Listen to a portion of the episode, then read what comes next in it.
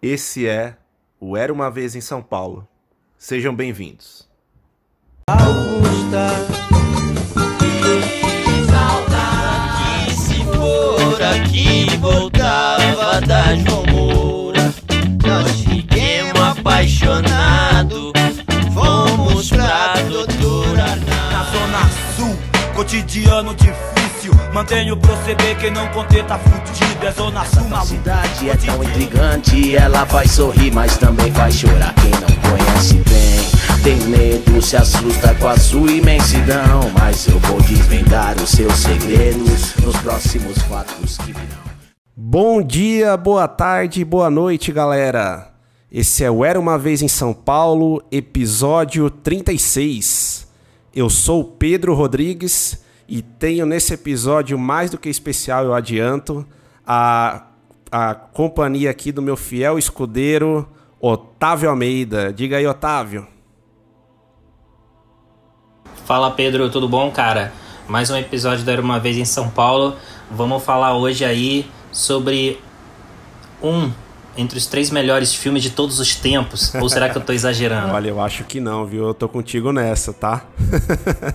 é isso aí, galera. Como o Otávio falou, a gente vai falar de um filme que tá fazendo. Na verdade, já fez aí, né? Duas décadas, né? De aniversário.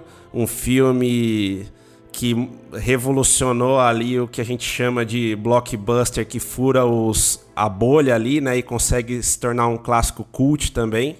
E um filme que, enfim, quebrou todas as barreiras aí em premiações e, e etc, né? Sem mais delongas, aqui a gente tá falando de Senhor dos Anéis e a Sociedade do Anel, baseado ali no romance, nos romances, né, do Tolkien, que, enfim, dispensam comentários. E num episódio tão É o Senhor dos Anéis, a Sociedade do Anel, cara. Exatamente. É A verdade, é verdade, né? Eu esqueci. E a Sociedade do Anel, isso é tipo Harry É, eu Potter, esqueci né? do artigo aqui. Não é que nem Harry Potter e Indiana Jones. Você tem um ponto, Otávio. Ótimo, ótimo. E, pô, pra um episódio mega, mega especial como esse, né? A gente não podia ficar sozinho aqui. E hoje a gente tem uma presença mais do que especial aqui. Pô, é uma honra aqui trazer no Era Uma Vez em São Paulo o Rodrigo Salem, é, jornalista, é, jornalista especializado ali em filmes, é, um dos grandes participantes ali, né, da, da revista 7, um, um mega entendedor aí de, de cultura pop, enfim, currículo extenso. Salem, é, queria agradecer mais uma vez aí a sua participação e é um prazer aqui, tá? Imagina, eu que agradeço o convite. Vamos falar do, do Senhor dos Anéis um bocado. Boa. Salem que hoje tá em. É... Salem que hoje tá em Los Angeles, né? Também escreve pra Folha. Também. Foi um dos fundadores da GQ também, né, Salem? Isso, exatamente. Boa. E, bom, uh, Senhor dos Anéis Sociedade do Anel, 20 anos, mas a gente. ah, são três filmes ou é um filme só, né? Vamos, vamos, vamos, vamos conversando aqui sobre essa mega produção que pra mim diz muito e tenho certeza que pra nós três. Ah, Salem, ah, como fã de Tolkien, eh, qual era a sua expectativa pro lançamento dos filmes? Ah, e eu sei que você foi à Nova Zelândia cobrir o filme pela, pela revista Ah. 7. E ao estar lá, naquele ambiente, falando com os envolvidos, era possível sentir que o Peter Jackson não apenas honraria o material original, mas que ele iria além? Ou você sentia assim um pequeno receio de ser algo como um, sei lá, um Waterworld? Nossa, você já chutou para a barraca também, né? o cara, na verdade, o a gente não a gente não foi para as filmagens do, do Senhor dos Anéis, da Sociedade do Anel, é, na, na Nova Zelândia, a gente já foi depois. A, tipo, a gente fez entrevistas em outros cantos do mundo, mas não na Nova Zelândia. Na Nova Zelândia eu fui para o Retorno do Rei, é, para a grande parada que teve, que foi a premiere da- do Retorno do Rei, que eles fecharam a cidade de Wellington, né?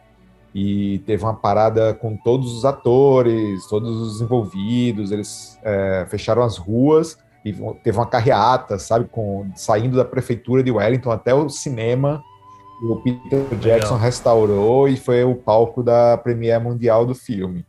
Então, essa foi a, foi a vez que eu fui para Nova Zelândia cobrir isso. Foi super especial, porque foi quando eu pude é, fazer parte da festa de encerramento né, do Senhor dos Anéis, porque na época eu fiz amizade com, com um argentino que era assessor do Viggo Mortensen. E ele me deu o convite para ir é. para a festa. E a única exigência que ele deu na, ao me dar o convite foi: você vai como, como amigo e fã mas você não vai como jornalista, você não pode escrever sobre. Assim, você pode escrever sobre, você não pode levar sua máquina é, para fotografar, esse tipo de coisa. E naquela época não tinha celular, infelizmente, né? Então não pude ficar fotografando as coisas que tinham lá dentro da, da festa e tal.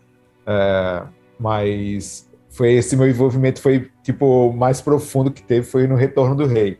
Os outros, os anteriores, a gente fez entrevistas em Londres e fez entrevistas em Nova York com o elenco e até em São Paulo. Não sei se o Otávio lembra ou se ele já se ele trabalhava na época na Warner. É, na Fox que eu trabalhei. Era na Fox, é? Foi. A Fox era junto da Warner, não era um período? Uh, é que uh, eu trabalhei lá com a numa agência de PR, de PR com a Silvia uhum. Messias, atendendo só Fox Film ah. e Home Entertainment, né? Aí tinha o é. Tito, enfim. É. Mas não sabia, acho que não tinha Warner, é. não. Aí depois, então, aí o, na época o Viggo Mortensen foi pro Brasil, né, para divulgar o, as duas torres. Então, assim, eu entrevistei eles em quatro, quatro países diferentes, assim, para poder chegar. Então, assim, mas voltando ao assunto da pergunta mesmo, o, ninguém fazia ideia do que esperar do Senhor dos Anéis, ninguém tinha uma boa expectativa, porque o próprio gênero de fantasia não era conhecido por entregar alguma coisa interessante, era sempre marcado por ser muito canastrão, pelos efeitos serem muito pobres, pelos orçamentos não serem muito vastos, e sempre apelando para um público infantil, sempre procurando fazer aquela coisa de, da, da, do príncipe bonitinho, limpinho, da princesinha inocente, e as criaturinhas fofinhas e tal. E o Senhor dos Anéis, a gente achava, tipo, antes, antes de ver qualquer coisa, não tinha a menor ideia de que o Peter Jackson, que era um diretor semi-desconhecido, né, ainda muito pequeno, da Nova Zelândia, que era conhecido por filmes B's, né, como Bad Taste, Náusea Total, é, tinha feito Alma Gêmeas, que é um filme que foi até indicado ao Oscar de roteiro, né? Mas assim, quem era o Peter Jackson na época? Ninguém sabia. Ninguém sabia o que ia acontecer. Então, a nossa expectativa era tipo, pelo amor de Deus, não estraguem o livro. Era basicamente essa. tipo, vai, deve ser. Espero que não seja tão ruim quanto a gente espera. E tudo isso mudou em maio de 2001, quando o Peter Jackson espertamente pegou trecho, um trechos do filme, principalmente a maior parte foi o trecho do, da invasão da, da passagem da Sociedade do Anel por, pelas Minas Moria. Então, quando eles foram lá, ele levou essa cena para para Cannes, para o Festival de Cannes, fez um evento gigante lá para os jornalistas e críticos, e aí apresentou essas cenas para dizer: olha aqui o que a gente tem, esse filme não é bem o que vocês estão esperando. E a reação foi, sim, fantástica. Eu lembro que quem cobriu pra gente foi o Sérgio Riso, na época ele cobria Cane pra gente. Ele ficou tipo, abismado com, com, com o que tinha visto. E depois essas cenas, elas foram tão bem recebidas que a Warner decidiu viajar com elas para os outros países e apresentar para os jornalistas é, as mesmas cenas para mostrar. É isso, esse é o filme que vocês vão ter. Tenham calma, não, não destruam, tenham fé. Então foi assim, sim, a maioria uma, era muito tinha muita desconfiança até maio. Depois veio uma esperança e essa esperança se concretizou em dezembro de 2001. Show de bola. E, e, e Salem, ainda pegando esse, esse gancho aí do Otávio, você tem outras histórias assim curiosas, engraçadas que você lembra hoje ali da época na, na cobertura dos filmes, né, no Retorno do Rei, principalmente ali que você disse que que foi a cobertura ali de fato, né? Tem algo ali que você possa contar pra gente ali de, de inusitado? Vocês têm quantas horas de podcast? Cara, pode, pode mandar, pode, pode mandar ver, Cara, tá? Eu, se vocês podem me interromper, tá? Senão eu vou demorar muito conversa, é, falando, mas ou, ou, ou, pelo menos uma ouro, é, prata e bronze das situações. Cara, tipo, O ouro, o ouro para mim sempre vai ser essa festa, porque para mim foi é, eu saí da festa dizendo agora eu posso me aposentar. Eu não preciso mais trabalhar no cinema, não. Porque assim, cara, eu era fã do Senhor dos Anéis desde, desde de guri, assim, de, de, com 12, 11 anos de idade. Eu lembro até hoje que eu entrei na cultura inglesa de Natal é, e eu vi o pôster é, do Senhor dos Anéis, que não é o pôster do filme, nada do tipo, claro, que não existia. Era um, um pôster de fantasia, né? E eu, que, pô, puta, que pôster incrível. Aí eu fui falar com o dono do, da cultura inglesa para perguntar o que era aquilo. Porque nunca tinha visto algo parecido. Era um pôster super famoso, de um artista super famoso de Tolkien, mas não é nem o Alan Lee, nem o John, nem o John Hall, é outro, que eu não consigo lembrar o nome agora. E, e eu fui perguntar para ele, ele é inglês, o, o, dono da cultura inglesa era britânico mesmo, né? E aí ele me falou, isso aqui, cara, é, é do Senhor dos Anéis, é um livro super famoso, é, a gente, na escola, é, a gente aprende a ler com o Senhor dos Anéis, com o Hobbit, é J.R.R. Tolkien, sul-africano, mas que era colônia inglesa, inglês, então, blá, blá, blá. E aí eles me explicou tudo, eu, cara, fiquei fascinado. Então, eu, tipo, peguei os livros em inglês para tentar ler, e depois eu comprei as edições portuguesas de Portugal, porque não existia edição brasileira na época. As edições brasileiras só foram chegar é, na, no, na década de 90. Então eu precisava pegar as, as, as edições da Europa América, da editora, que eram muito, muito, muito caras e só tinham numa livraria em Natal. Assim. Então eu era fanático por gibi, eu vendi um monte de gibi meu em sebo para poder comprar é, O Senhor dos Anéis e os outros livros do Tolkien, porque assim que eu terminei O Senhor dos Anéis, eu entrei numa depressão profunda, assim, eu disse, não, eu preciso de mais. E aí eu fui ler O Hobbit, e aí fui ler o Silmarillion, e aí depois, mais tarde, o Contos Inacabados também, tal, tal, tal. Então, assim, para mim, estar ali naquela, naquela festa foi tipo foi um, como se fechasse todo um ciclo assim tipo pronto a partir de agora o que vier na minha vida o que vier na minha vida é, pós essa festa é lucro. Então, é, é, tipo, é tipo quando o Flamengo foi campeão da Libertadores, de virada nos últimos três minutos. que, que vier depois disso é lucro. Não precisa é. mais ganhar mais nada. Já, já tô feito na minha vida. Eu estou aqui, olha eu lá, estou aqui hein, em Lima vendo meu time ganhar uma virada de três minutos do, do maior time da América do Sul no momento. Tá bom. Então, assim, foi a mesma sensação. Então, é, para mim foi o, o melhor, porque assim, cara, além o fato de eu não estar tá precisando mais trabalhar naquilo, então eu podia mais relaxar. É, eu levei o, a única coisa que eu pude fazer foi eu levei o convite, que é um convite com a árvore, a árvore de prata, né, de que a gente vê até em, em Gondor, que é, a, é, a, é o símbolo de Gondor, né? E aí o convite é lindo, assim. Aí eu levei esse convite para poder é, ir uma, uma caneta prateada, para pelo menos pegar o autógrafo do pessoal, né? Tipo, a única coisa que eu podia fazer. Eu disse, eu não posso perder essa oportunidade. Eu já não tinha foto, não tinha nada. Então, eu fiquei numa mesa com, com do Viggo Mortensen, na minha mesa tava tipo Baron Hill, depois chegou o, o Hugo Even. Então, assim, isso estava na minha mesma mesa, a gente bebendo, sabe? Tipo, junto. Baron Hill ficou super amigão, assim, a gente conversou, porque eu fui é, depois eu volto para essa história, então. Mas, assim, depois chegou o Ian McKellen na festa, tipo, totalmente é, magnético, né? Liv Tyler. Então, tava todo mundo, cara, na festa. Tinha uma festa com cenários do filme. Então, eles levaram cenários do filme para esse galpão no porto de Wellington. E eles montaram lá a, a árvore de Gondor, é, as entradas de, do, do, do. Ai, de do, esqueci o nome do, do, do, do, do Castelo Negro, não era de Mordor, era do outro, mais antigo.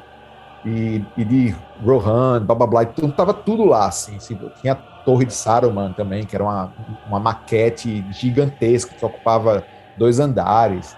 Então, assim, esse foi o ponto alto de tudo que eu posso lembrar. Mas existi, existiram várias coisas que, tipo, eu lembrando um pouco mais, assim, me trazem mais, mais saudade, que foi o fato de eu ter, é, ter visto a Orquestra Sinfônica da Nova Zelândia tocar com Howard Shore todas as trilhas, as trilhas sonoras dos três filmes, né?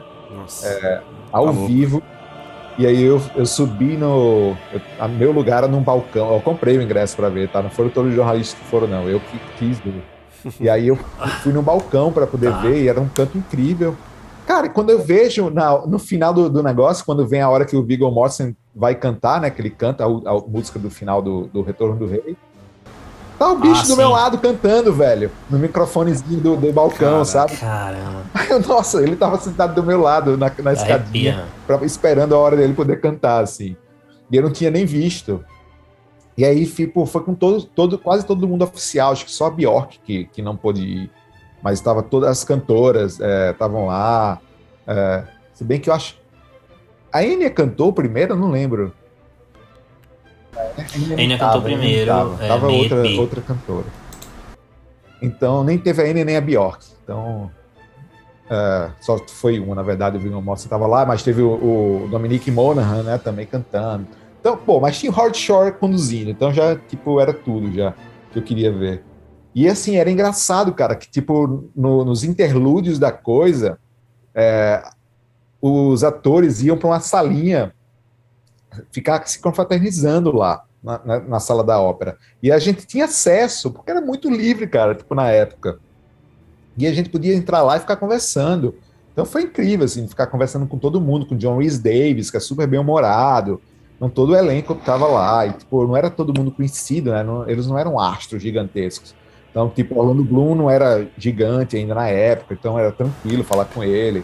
Eu lembro até hoje de estar andando no meio de Wellington, de, de sair é, de um jantar e encontrar todos os hobbits juntos, e aí a gente fica conversando no meio da rua. É, todos os hobbits é sacanagem, né? Parece que os caras são pequenininhos, assim. Mas, cara, foi incrível, assim, por, tudo isso na Nova Zelândia foi incrível, porque a, a, cidade toda se travestiu de Seus Anéis, né? Tipo, tinham adereços nos bares com flechas gigantes que pareciam cruzar as paredes, né? O aeroporto, você era recebido por um Gollum gigante na, no portão de, do embarque do avião. O próprio avião era é, passava coisas do Senhor dos Anéis. Então, assim, a New Zealand, né? Porque era um das patrocinadoras. Porque como tem teve muito dinheiro do turismo da Nova Zelândia, né? Que bancou muita grana dos filmes de, em, em, em rebates, em, o que se chama, em deduções de imposto. Então eles tiveram muito, essa, teve muito essa, essa mistura de, de apoio governamental, de turismo, para atrair mais turista e a própria produção do filme. Então, assim, foi, foi tipo, tudo isso. E teve o famoso show do Jello Biafra, que eu fui com o Viggo Mortensen e o filho dele, Henry, né? A gente foi para esse show do Jello Biafra e era um show, eu já tinha ingresso, aí, tipo, aí, aí, eu, tinha, aí eu falei, né? Disse, ah, já tem ingresso aqui. Ele disse, ah, não, então você vai com a gente. Aí a gente foi. E o Viggo Mortensen é super politizado, né? E aí no show do Jello Biafra, que é, tipo, não sei se vocês conhecem, mas ele era o vocalista do Dead Kennedys, né? Ele é super, uhum. super, super politizado. E esse é um, não era um show musical, era um show falado, um spoken show. Então, assim, ele só tava lá para contar coisa, para falar coisa, tipo, tipo um TED Talk, sabe? Mais, mais anárquico, assim. Então, é, a gente chegou lá e, e, ficou lá em cima, foi eu, ele, o filho do Viggo Mortensen, Henry e o Bernie Hill também tava lá. Então tava nós quatro lá e o assessor do, o, do, do Viggo Mortensen. E aí, nos, tipo, falando de um monte de coisa, na época tava tendo o lance da invasão ao Iraque, o Diallo Biafra começou a, a fazer piada Sim. com o fato de, tipo, vejam essas fotos aqui do, do das, que eles estão mostrando dos mísseis de, das armas de destruição em massa que eles têm no Iraque. Porra, tem três, três pontos cinzas aqui, não dá para saber o que porra é essa. A gente tá aqui, ó, aquele cara, o filme daquele cara ali, ele apontou pro Viggo Mortensen, assim. O filme daquele cara, eles constroem o mundo inteiro, cara. Tipo, esse cara não consegue tirar uma foto de um míssel. Que, que palhaçada é essa? E aí o Viggo Mortensen se matava de rir, né? E aí, no fim, a gente ainda teve que sair correndo, porque os fãs começaram a correr atrás deles, do, do Viggo Mortensen. E a gente saiu correndo e pulou no carro, cara. Então foi uma coisa meio Hard Day's Night dos Beatles, assim, sabe?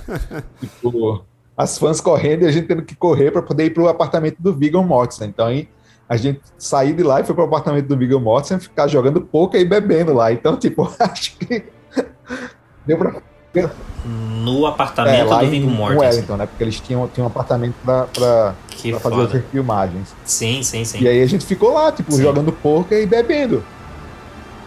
Então, assim, foi. Caramba foi, foi um, um pacote completo, nova, essa Nova Zelândia, digamos assim, não podia pedir melhor.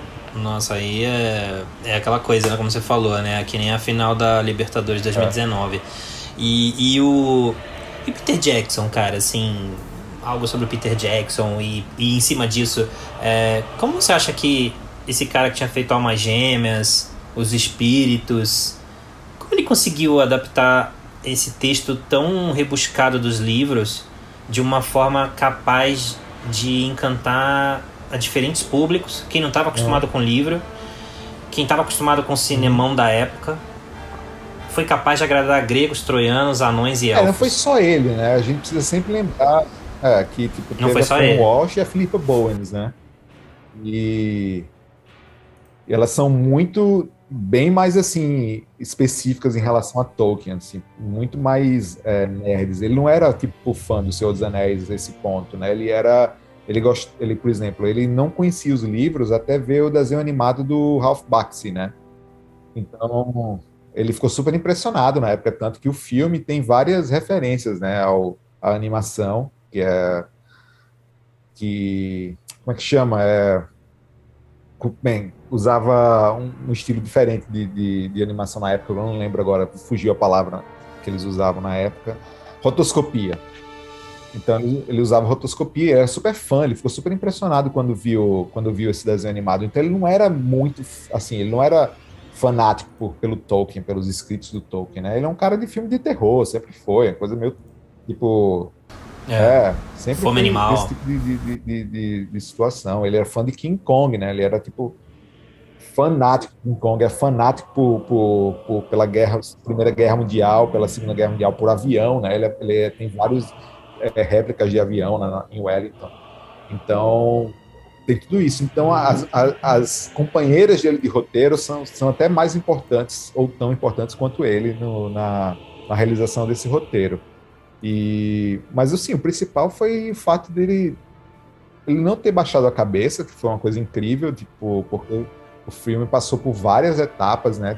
O filme começou uma produção é, no começo dos anos 90, né? Apesar de vários, é, várias pessoas já terem tentado trazer o Senhor dos Anéis para a vida, isso desde os Beatles em 68, que queriam fazer um, um, um, musical e o próprio Tolkien vetou essa história, né? Que foi engraçado, tipo assim, eles vetaram essa história do, dos Beatles serem a Sociedade do Anel, né? E musical Senhor dos Anéis. Aí o Tolkien, que era um cara tipo mais velho já, né? Tipo um cara, um senhor de idade já na época, ele ele, como qualquer senhor de idade na época dos Beatles, ele negava esse tipo de cultura, né? Era muito jovem para ele. Tipo, vai sair, vai sair besteira. Tipo assim, você quer adaptar Game of Thrones e chega o Justin Timberlake na época de, do N5. a gente quer adaptar Game of Thrones para um musical, tudo bem? É mais ou menos isso, cara. Então o Tolkien falou, né? É, tá, vocês estão loucos que eu vou fazer isso. Ironicamente, cinco anos depois ele vendeu por uma bagatela os direitos do filme, né, para United Artists. Então, tipo, isso foi, foi um, um outro problema. É, poderia ter esperado um pouco mais. Então, o, o, o, fato de ter saído desse jeito foi, foi, um, um foi um grande mérito do, do, Peter Jackson, foi o fato dele ter batido o pé e não ter, por exemplo, não vou fazer um filme não vou fazer, não tenho dinheiro, não tenho condições de fazer dois filmes. Mas se você quiser perguntar mais sobre isso, a gente entra nessa história. Então, não quero me alongar nessa, nessa parte da produção, que talvez eu esteja me adiantando. E, e, e é, é, é, é, engraçado, né, Salem, que você falou aí das referências, né, inclusive do, dos Beatles, né? Engraçado pensar que, assim, não, aqui não teve nenhuma, acho que é, ideia ali na época deles, né? Mas o Led Zeppelin também era mega fã, né? Da, sim, sim, da, da, saga, né? Se você olha ali o Led Zeppelin 4, por exemplo, The Battle of Evermore, é inteirinha ali, baseada, né? No, no Senhor dos Anéis. E tem outras, o, outras canções lendárias ali do Led, né? Engraçado isso na época, né? Vários, assim, vários, porque o Senhor dos Anéis virou um livro de contracultura do, é. na época do sexo livre, né? Então ele, é, os hips adoravam o Senhor dos Anéis. Eles tinham uma versão pirata do Senhor dos Anéis, o livro, aqui no, nos Estados Unidos, que eles consumiam, então, então era assim, era tipo droga, Senhor dos Anéis, Porque era tudo que eles queriam, né, cara? Fada, doente, maconha, então, tipo, tá tudo lindo. Então era, era isso. Só não tinha sexo nos seus anéis, né? Mas o resto, aí eles compensavam na vida real. Mas era, mas era bem isso. Eles eram. O, a geração Woodstock era super fã do Senhor dos Anéis. Então você, sempre vai ver referências em, em, em, no Led Zeppelin, que, que é super clara, e tem outros, né? Tipo, depois, anos depois, também vieram os metaleiros, né? Mas os metais melódicos, bandas de metal melódico que que tem essas coisas mais é, fãs de coisas de cultura celta, né? Tem várias bandas com nome de personagens de, de, de, de Tolkien, né? Tipo bandas de heavy metal, death metal, tipo Morgoth, essas coisas assim que eles adoram, tipo umas coisas que parecem lembra demônio e tal. Então assim é, é, é uma obra é uma obra super influente também nesse sentido. E aí, continuando o nosso, nosso papo aqui, Salem, assim, né? A gente já falou ali da, das histórias curiosas, falamos um pouco ali também do Peter Jackson, da expectativa ali em cima do, do nome dele, né? E falando da, da saga em si aqui, Salem, você considera, né, quando a gente tá falando ali a Sociedade do Anel, as Duas Torres e o Retorno do Rei, você considera mesmo essa divisão, né, de três filmes ali, ou você vê tudo ali como um todo ali, né? Apesar de de ser, né? Pô, se a gente fosse emendar os três filmes ali, a gente ia ficar um bom tempo ali na, na poltrona, né? Digamos assim, mas você vê essa divisão, vê algo contínuo. E assim, se você vê a divisão ali, qual que é o seu favorito? Cara, eu vejo assim. É um único, é uma única história dividida em três filmes, né? Tipo, é difícil dizer. É como se a gente fosse dizer que é uma temporada, digamos assim porque ele foi concebido dessa forma, ao contrário de, outros, de outras trilogias. É, ele nasceu já com três filmes, ele nasceu sendo filmado em três filmes, por mais que eles tenham voltado ano a ano para poder fazer reshoots de certas cenas que precisavam melhorar. Mas assim, ele nasceu dessa forma, como um grande filme. Ele foi filmado de, de maneira contínua, né?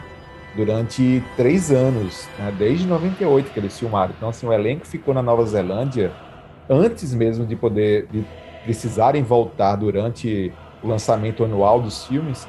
Eles ficaram dois anos e meio rodando o, os três filmes na Nova Zelândia. Isso, cara, imagina isso. Dois anos e meio na Nova Zelândia. Naquela época, ninguém fazia isso.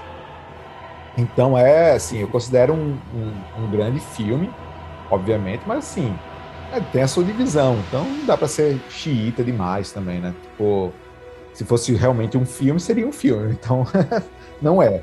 Mas assim, você vai ao cinema sabendo que, que vai acabar. Mas eu lembro até que, que as pessoas, com, com toda a divulgação que tinha de ser um primeiro filme, ter o segundo filme, terceiro filme, tinham pessoas que ficavam revoltadas quando os filmes acabavam.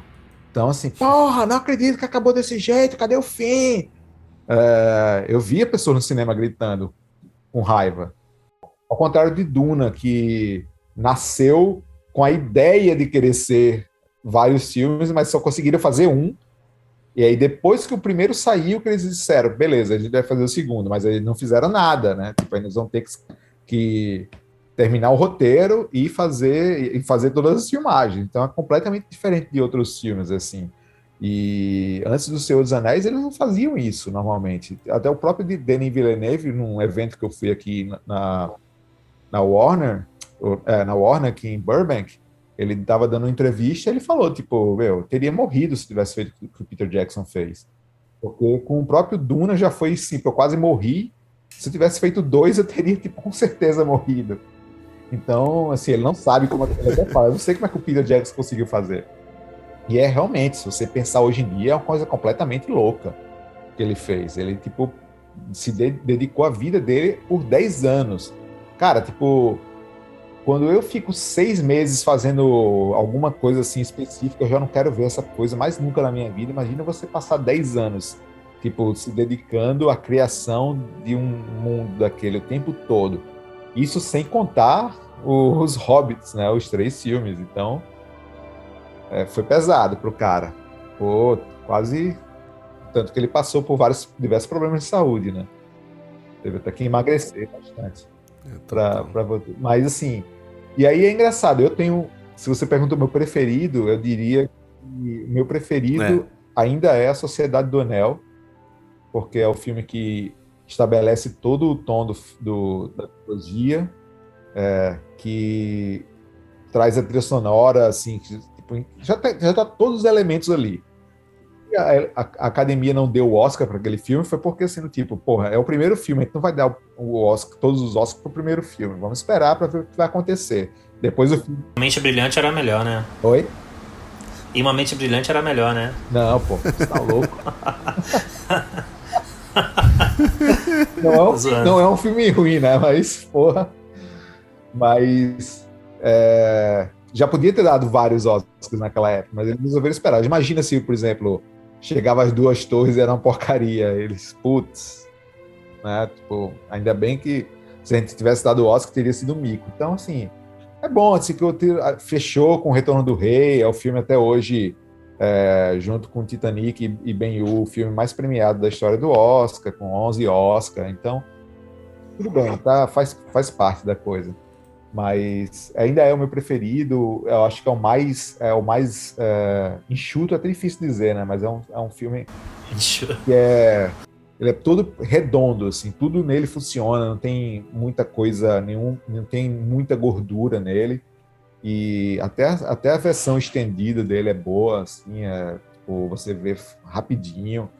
E, cara, tipo, e o principal para mim é que o fato de ser o primeiro, né? O fato de você, tipo, precisar mostrar para o público que é aquele mundo, o que era que você estava tentando passar para aquele para o público, o que era aquela novidade toda, tipo, e a, a seriedade que, que, que eles encararam aqueles personagens, porque, pô, você imagina se se Gandalf, sabe, não fosse interpretado por um Ian McKellen, sabe, se fosse por um cara com um canastrão, teria sido um desastre esse filme. Então, sim, imagina o I, você, I, you should not pass, tipo, gritado por, sei lá, por quem, pelo Kevin Sorbo, sabe, uma coisa desse tipo. Então, assim, ia ser muito geral. Então, o primeiro filme para mim ainda é o, para mim é o mais querido. É, eu acho assim o mais emocionante, obviamente, cara, tipo, o Retorno do Rei. Eu vi, não estou brincando, eu vi o Retorno do Rei três vezes antes mesmo dele estrear. Por- porque é, lá na Nova Zelândia, eles dividiram todos os jornalistas por setores. Tipo, tinha TV tinha, e tinha impresso. Só que aí eu fui no dia, no primeiro dia, que não era o de, de, de TV, e eu fui pro cinema e eu entrei. E aí eu vi o filme. E aí eu fui no segundo dia, que era o meu dia certo, entrei também. E aí eu fui para Premiere, convidado da Premiere, na terceira vez. Então acho que eu tinha visto tanto quanto Peter Jackson já o filme, porque quando o filme fez a pré-estreia mundial, eu já tinha visto duas vezes. E aí a minha terceira vez foi a pré-estreia mundial, que aí foram todos os cinemas da praça de Wellington, que foi além do, do cinema que o Peter Jackson, que é o Regency, se não me engano, que ele reformou, que era onde ficava um grande dra um, um dragão, não, um cavaleiro negro em cima dele. É, ele fechou os outros cinemas também da praça. Eu, eu, eu vi os dois, as duas primeiras vezes no cinema dele e depois eu vi no cinema multiplex que tinha lá na praça. Então, assim, eu vi três vezes o Retorno do Rei, nas três vezes, cara, eu me acabava de chorar, assim, tipo, não queria que acabasse aquilo ali, aquele filme. Então, mas eu sei que o, que o filme, tipo, falando em termos técnicos cinematográficos, tem seus efeitos, né? Por exemplo, ele demora muito para acabar, tem vários finais, é, esse tipo de coisa. Por exemplo, eu teria. Mas o livro tem mais finais, né? Oi? O livro acho que tem ainda mais finais, eu tô enganado. Ah, o livro tem um mil, mil apêndices, né? É, então. Eles até cortaram o, o, o, um, a- a- a- o que acontecia com língua de trapo, né? Que, que também, tipo, que tem no livro e eles não mostram no filme. Tem várias coisas. Tipo, por exemplo, eu acho que, que as duas. Eu adoro as duas torres, para mim, a melhor, é a melhor trilha sonora dos três, inclusive. O tema dos Cavaleiros de Rohan, para mim, é o grande tema do Senhor dos Anéis. É, tem Bernard Hill como Telden, que é tipo uma das mais brilhantes atuações que tem na, na trilogia. Apesar sem ser suspeito dessa história por, pelo fato de ele ter ficado próximo lá na época. Mas é, eu acho, por exemplo, ele poderia ter matado o Saruman no final do, do Duas Torres. Até hoje eu não entendo porque ele não fez isso. E ele deixou para matar no começo do filme, do terceiro filme. E aí isso, tipo, dá um clímax, e você, tipo, para retomar o clímax de novo, isso é um erro de roteiro. Uhum, é porque você precisa reagrupar de novo, tipo, puta, precisa. O que é que vai acontecer agora? Aí ele precisa reconstruir tudo de novo para ter outro clímax. Se ele tivesse matado o Saruman, eu entendo que, porra, a gente tem o abismo de Helm no, no, no final do, das duas torres, para que vai matar o Saruman? Mas eu achava importante você ter o Saruman para fechar ali, para começar o Retorno do Rei realmente tipo limpo, assim. Vou começar só com isso.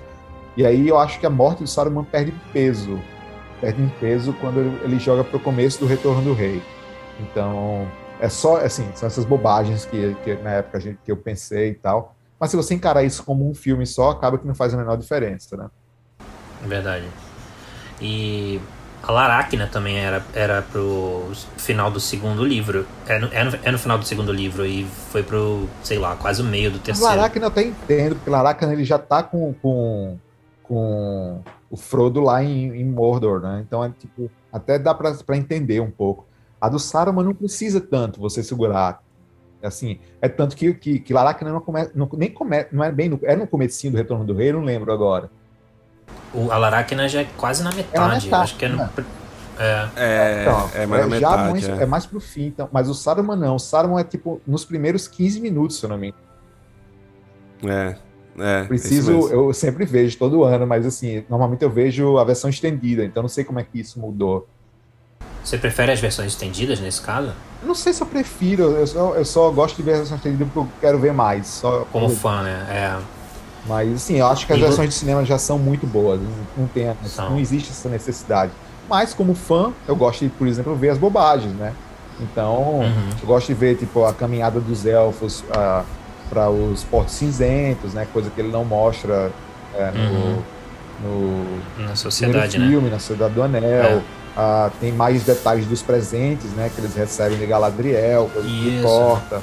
Então, assim, eu, como nerd fã de, de Senhor dos Anéis, eu gosto de ver essas, essas coisas. Mas, assim, é, se eu precisar dizer, tipo, não, quer, quer que você quer colocar para uma premiação, obviamente que eu vou colocar a versão de cinema, que já são bem, bem, bem, bem legais. Verdade. E, e, e, lembrando que o Saruman morre no começo do Retorno do Rei só na versão estendida. Porque na de cinema, ele. O Gandalf fala lá, não, vamos deixá-la aí, né? Tipo, como se tivesse aprendido a lição dele, né? Já tá, já tá fraco, uhum. né? E, e ele morre mesmo na, na versão estendida. Mas ele. Como assim? Tipo, na versão. A cena da morte dele no filme é, é na versão estendida, né? Que ele cai lá. No... É, que ele é jogado pelo língua. Ué, mas não tem isso no cinema?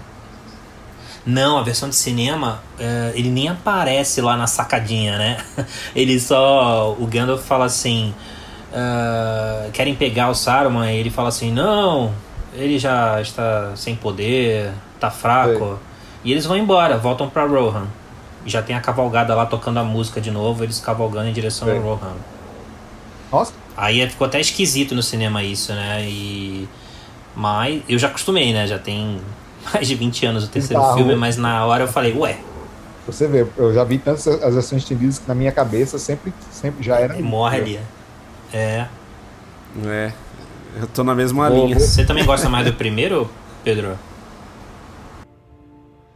Olha, Otávio, assim, é, é, é, complicado aqui. Acho que sim, até olhando hoje, né? Depois de, de tanto tempo ali, é quando a gente olha já com a saga toda constituída, né? E toda essa experiência que a gente já viu, eu tô muito na linha do, do Salem aí, né? Você tem todo toda a apresentação ali, né, na Sociedade do Anel, apresentação até da, da trilha, né, o impacto ali. É, e, pô, acho que a história. A, aquele começo eu acho muito bom, né? Ele consegue resumir um, uma caralhada ali de páginas do Tolkien, tudo no começo ali, te, e já te joga na história mesmo uma pessoa que nunca tenha nem visto, né? Nem tendo, já tá na sabe, média. Um, um, mínimo de conhecimento é, do, do Tolkien ali no começo já consegue se inteirar, né? Então acho aquilo é, genial, né? É, mas eu acho que eu ainda tenho uma relação afetiva forte com o Retorno do Rei. Puta, o, o final ali, as batalhas, não sei. É, sabe, aquela coisa assim, como, como o Saleh comentou, né? É impossível ver o filme ali e não se emocionar. É, sei lá, acho que, que toca um pouco ali, né? A mais. E Salem, eu vi a. O, eu, eu tive a chance de ver pela. convidado pela Warner o Retorno do Rei lá no Shopping Frei Caneca num sábado, acho que num sábado. Uhum. Uh, faltava uma semana só para estrear o Retorno do Rei e foi bem cedo lá no Frei Caneca, em São Paulo. E, e era uma sessão para fãs e tinha até um cara com, com cosplay de Peter Jackson. e, e assim, a sessão foi tão. É, eu não tive essa experiência mais, tá? É, com filme nenhum e nem sessões pré-estreias para convidados, nada disso. Uh, quando acabou e aqueles finais, toda a despedida, e tem essa, essa, série de finais porque é o adeus. E, cara, sabe no, no Maracanã, quando sai gol do Flamengo e você abraça uns caras que você nunca viu? O pessoal saiu do cinema se abraçando e gente que você nem conhecia falando, vem cá também, sabe? O pessoal chorando, assim. É, foi, foi incrível. Eu tenho as minhas memórias de, tipo, tem uma, duas do dos dois filmes iniciais. A primeira do a do Sociedade do Anel, eu vi no Frecaneca também a primeira vez, que foi uma das sessões que eu fiquei mais putos na minha vida, mais puto na minha vida, porque eu cheguei lá para a cabine, né, para que a gente chama cabine é o, a sessão de para imprensa, e aí eu vejo uma fila gigantesca. E aí eu encontro um amigo meu que não tinha nada a ver com cinema na fila na minha frente, entendeu? Tipo, porra, eu vou ter que escrever esse tá filme. Eu trabalhei, tipo, um mês, um mês e meio escrevendo sobre esse filme. E, tipo, um bando de gente que não tem nada a ver com o filme vai ver o filme, Sim. tipo, num lugar melhor do que eu.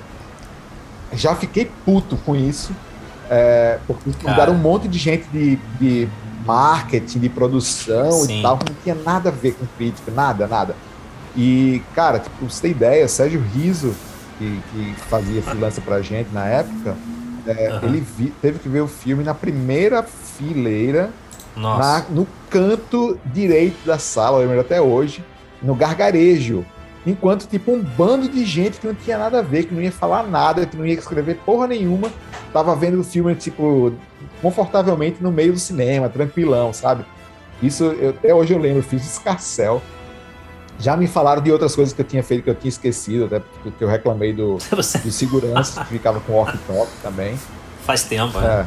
E a segunda do Senhor dos Anéis foi do, das duas torres. Eu já tinha visto duas vezes e eu fui passar as férias em Natal, que é de onde eu sou. E aí eu fui ver a primeira sessão no, no cinema do Shopping de Natal lá, eu não lembro o nome. E a gente foi de manhã cedo, eu, Sadovski também e tal turma da gente de Natal inteira. E o cinema completamente lotado. Cara, foi a sessão de cinema mais incrível que eu já vi na minha vida. Tipo, cara, quando Legolas pulava no, no, no cavalo para poder tipo, subir no cavalo, teve cara pulando de cadeira para frente. Ele é pra aplaudir. Era, tipo, não, aplaudir era o mínimo, meu amigo. A galera ficava, tipo, interagindo com o cinema. Toda vez que o Gollum aparecia, gritavam gaiado assim: Davi! Davi! Sai daí, Davi! e aí todo mundo morria de rir. Putz, é foda. É, o, quando o Gandalf chama Escado, Escadofax, né? Ele assovia, Nossa. aí vem correndo o cavalo assim, aí grita um gaiato lá, Cavalo de Fogo! Que era um desenho animado da época. Cara, foi uma putaria essa sessão. E foi a sessão mais incrível que eu fiz na minha vida. Obviamente que se eu não tivesse visto o filme duas vezes, eu teria ficado Ia muito ser uma merda. Mas foi e ele não ficou. Ninguém, o pessoal não levantou não na hora que o Gandalf chega com o Elmir no final da batalha? Meu, tipo, cara, não, não, não tinha mais cadeira. Cena é não tinha mais cadeira, não, velho. Eu não É geral. Cara, virou geral, virou geral do Maracanã. é. Eles pulavam de uma cadeira para outra da frente, sabe? Não tinha mais isso, não. Se, Era tipo um ponto selvagem ver do filme. Você contou da, dessas sessões assim que aparece gente do nada que, pô, é pra estar imprensa e vem aquela galera toda. Uhum. Co- Como eu falei que trabalhei lá na assessoria da Fox, ainda não sabia nada de PR ainda naquela época, mas eu guardo com carinho assim essa época porque, pô, eu tive a chance de. ah, não tô nem falando pelo filme, mas como fã, eh, foi a época de Star Wars Episódio 2 Ataque dos Clones, que foi a sessão que eu lembro, trabalhando ali, que a gente perdeu o controle. Que aí apareceu gente tudo quanto é lado e foi uma zona também. É. Não teve essa, esse clima assim dentro da sala de cinema. Mas a gente não conseguiu, perdemos o controle de quem entrou, É, depois, sabe? depois, depois dessa dos seus anéis, é, existia um certo movimento, assim, do tipo, a gente precisa ter, tipo, agora mais controle, porque não rola. É, todo mundo reclamou depois e tal, então, assim, houve um certo controle, porque, assim, tinha muito gaiato, né, tipo, um monte de gente que não tinha nada a ver, já, tipo, é um, um filme que já chamava a atenção naturalmente dos críticos, que, assim, eu sempre falo, é muito bonito você ver esses críticos agora na hora que vai passar Senhor dos Anéis ou filme da Marvel. Aí vai passar um filme tipo iraniano do- dos anos 50 e não aparece um crítico, né? Parece um. É só quando tipo, é só o filme da Marvel.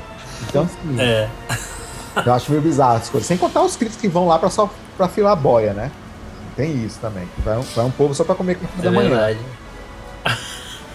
e você, e você tava falando aí do. é, fez os três filmes de uma vez só. ah, acho que antes disso, eu, eu, eu tô enganado, só dois filmes, e acho que foi o Robert Zemeckis com De Volta pro Futuro 2 e 3, né? Sim, mas ele não fez o primeiro, né? É, O 2 e 3. Não, o primeiro foi quatro anos antes, né? Ele 85. fez os do, o 2 e o 3. Dois e o três, Ele não é. fez o primeiro. Então é um Tá, pouco. é um mas três diferente. nunca. Isso aí só Peter Jackson. É. Ah, e, e, e na época da trilogia no cinema, o, o George Lucas estava, sei lá, digamos assim, preocupado em elevar o nível dos efeitos visuais, da tecnologia com os episódios 1, 2 e 3 de Star Wars. Também foi a época em que, um pouco antes, Matrix arrebentou. Quando tava todo mundo esperando a ameaça fantasma, Matrix tomou conta de 1999, Aham. ganhou o Oscar de efeitos visuais. E no ano do Retorno do Rei, o Joel Silver, ah, produtor né, de Matrix, eh, eles lançaram Reloaded, Revolutions. Eu lembro que ele falou que O Senhor dos Anéis, eu li em algum lugar, assim, não lembro, que ele. Ah, o Retorno do Rei é vai ser impressionante, espera pra ver o- as continuações de Matrix. Sabe? Então, assim, você acha que a indústria, Lucas, eh, as Wachowskis, Joel Silver, eles tomaram um susto quando, naquela época, o Senhor dos Anéis chamou toda a atenção nesse quesito e arrebentou nesse ponto? E até com as duas torres, todo o alvoroço em cima do Gollum. Tomaram e não tomaram, tá? Tipo, Tá. é, vamos, vamos lembrar uma coisa. Tá. A UETA Digital, eles já estavam fazendo um trabalho Hum. impressionante, mas eles eram uma, uma empresa de fundo de quintal, tá? É uma empresa muito pequena. Sim. É, por coincidência, estava conversando até com um amigo meu que mora na Nova Zelândia hoje em dia, que ele falando que na universidade dele, o Peter Jackson ia com a equipe dele da UETA fazer coisas lá, tipo, dentro da universidade, para pegar tipo, os alunos, para ajudar na- nas maquetes e tal. Então era uma coisa muito, muito pequena. E até hoje tá, tem peças na, na, na, na universidade em Wellington. Então, é, a UE- a UETA estava assim, mas não sabia o que fazer direito. Até que eles chamaram um cara da, da, da, da Lucasfilm para experiente para assumir a UETA na época, a supervisão. E, tipo, foi a partir da, da, desse, da chegada desse cara da Lucasfilms que eles conseguiram organizar o ETA, senão não teria saído, não, cara, porque foi, é, era muito complicado. Eles eram muito desorganizados, eles nunca tinham colocado as mãos num projeto tão gigante assim. Então, foi quando esse cara foi para lá, acostumado a lidar com um filme grande, que ele, tipo, calma, gente, não é assim, vamos fazer desse tipo. E aí ele burocraticamente organizou toda a UETA para poder tipo, sair alguma coisa, senão não teria saído o Senhor dos Anéis daquele jeito. Então, assim, a gente gosta de menosprezar um pouco a Lucasfilm e tal, blá blá blá, mas assim, eles tiveram um papel importante também no surgimento da UETA. É, e, e, assim, papel direto né, no, no, de como a UETA se tornou. Obviamente que já existia, tipo, softwares que eles estavam se des desenvolvendo lá, com o Maya, é, todo esse, todo esse, esse, essa, essa, esse trabalho de maquete, de, de, de, objetos cenográficos do Richard Taylor, do workshop da UETA, é, de, é uma coisa deles, óbvio. Mas, assim, faltava gente de, de experiência hollywoodiana para poder tipo, colocar o Senhor dos Anéis em frente, senão ia sair uma bagunça aquilo ali. Eles não iam terminar tempo, eles não iam, eles iam estourar orçamento. Então, foi esse cara da, que eu não lembro o nome agora, que, que chegou e tipo, botou ordem na casa e que conseguiu fazer os efeitos do Senhor dos Anéis funcionar de verdade, assim. Então, assim, a Lucasfilm estava tipo sabendo o que estava acontecendo. Não era do tipo, ah, chegou de surpresa. Eles sabiam o que estava rolando, sabia do Maia, com certeza eles sabiam já do que estava. Só que eles ainda estavam, tipo, anos atrás, porque em efeito especial você, tipo, não, não é, é, ah, eu vi o efeito ontem, então vou fazer igual hoje. Não rola isso. Porque você precisa ter todo um hardware, todo um software para poder fazer o que você vai fazer. Então, é código, né? Então você precisa de anos. É tanto que hoje é o inverso, né? Hoje a Lucasfilm está dando a tecnologia do, do, do 4K, do 8K no caso, para poder fazer, por exemplo, a série do Senhor dos Anéis, né? Então, é, é o que eles estão fazendo com o Mandalorian. Então, assim, é uma, é uma, uma espécie de uma, uma tecnologia muito mais barata. Ah, daquela tela, né? Que... É. A tela que, que, que, eles usam no Mandalorian, que é tipo, eles, eles botam uhum. no fundo, né? Como se fosse uma projeção. Isso. Só que, tipo, parece muito real. É o que eles, é o, que eles é. usam o Unreal Engine, né? Se eu não me engano, Unreal, não é? Não, não lembro do, do, Unreal, mas eu acho, acho que é. É, eu acho que então, é isso aí. Hoje existe uhum. uma inversão um pouco maior, mas a UETA é, é, é, ainda é muito importante, tanto que eles vão voltar para os seus anéis, né, agora, pra, graças a Deus, para a série da Amazon. E, e além disso, o, eles, a série vai tipo, usar não apenas eles, mas vai usar coisas da, da Lucasfilm também. Então, assim, todo mundo se conhece, tá todo mundo amigo, e eles foram comprados, né? Então tem isso. O Jackson vendeu, se não me engano, por 4 bilhões de dólares, não foi a UETA digital. Eles usaram essa tela mágica também aí para rodar aquela sequência de ação linda, maravilhosa das perseguição, da perseguição das motinhas coloridas do Boba Fett? Uh, eu não sei se é perseguição em si, porque eles ainda não liberaram a, o making off do, da segunda temporada, né? Ou, aliás, desculpa, da primeira temporada do, do Boba, Boba Fett, Fett, terceira temporada do Mandalorian. É, Coisa horrorosa, né? É, é um horror.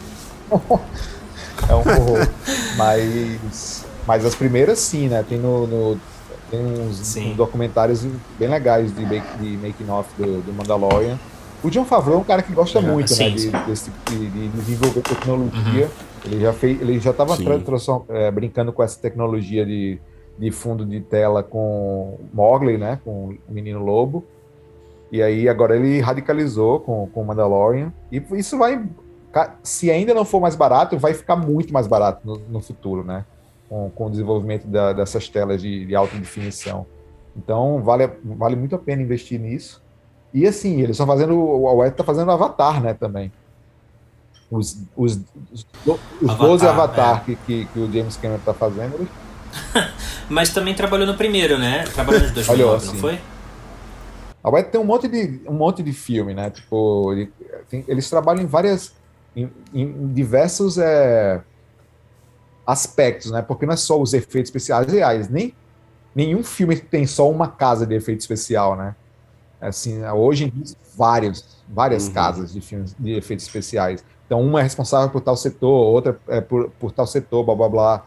Então, assim, eles, hoje em dia, por exemplo, eles podem até fazer é, as roupas de certo filme, tipo, os, os design de, de, de, de, produção de um filme, mas não faz os efeitos especiais. Então, e, rola muito isso, porque a UETA tem a workshop também, né? E, e, e Salim, ainda nessa linha do, dos efeitos especiais, né? Quando a gente olha assim, né, o aspecto mais macro mesmo ali. Pô, depois de 20 anos, né, a gente tá falando aqui da, da Sociedade do Anel, é, por que que você acha que, assim, e a gente, né, já, já fica entendido aí o belíssimo trabalho da UETA, tudo que você comentou, mas por que que você acha que o filme se mantém tão tão belo ainda visualmente, nas cenas de batalha e tudo ali, é, mesmo depois de 20 anos aqui, qual que você acha que foi o, o diferencial aqui é, da tecnologia na época? Porque a gente sabe que, pô, o mundo se transformou, né, de, de 20 anos atrás E melhor cá, que o né? Hobbit nesse que, ponto, que você né? acha que é o... Exato, exato. O que, que você acha que é o grande diferencial tempo, né, para fazer tudo direitinho, né? Não foi como o Hobbit, que ele precisou fazer tudo de forma apressada e de forma meio tosca com pressão do estúdio.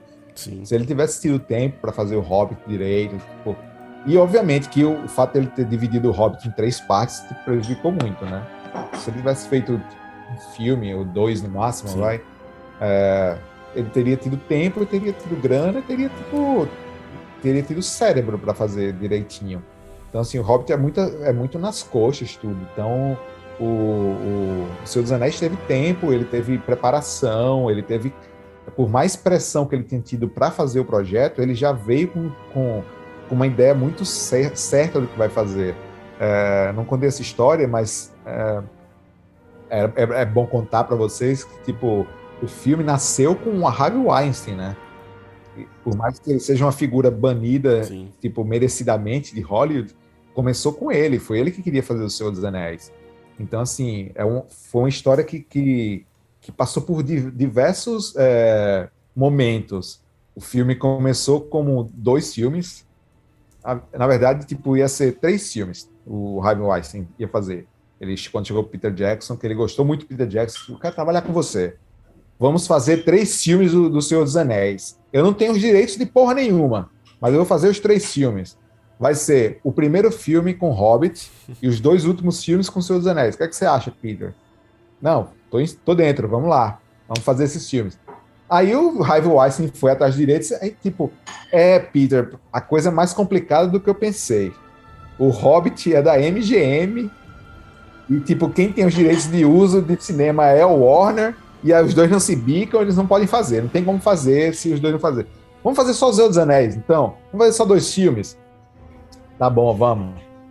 Só que aí, nesse meio tempo, o, a Universal se aproximou do, do, do Peter Jackson e disse: Ei, Peter, é o seguinte. O Peter, né, Peter Jackson, tinha- na época, estava super hypado, tá? Queriam ele para fazer o novo Planeta dos Macacos, com Schwarzenegger e tal. Ele caiu fora. Aí chamaram ele para fazer o King Kong. Cara, quando falaram King Kong pro Peter Jackson, ele pegou, tipo, os olhos dele brilharam, assim, tipo, quase, quase, ele quase vestia um sapato quando, quando soube. E aí ele disse, não, vou fazer isso agora. Não vou fazer Senhor dos Anéis porra nenhuma. E aí ele ligou pro, pro, pro Harvey Weinstein e disse, então, Harvey, é o seguinte, a Universal me chamou para fazer King Kong, King Kong é o meu filme preferido da vida, então eu vou fazer isso. E o Harvey Weinstein ficou puto com ele. Desligou o telefone na cara dele.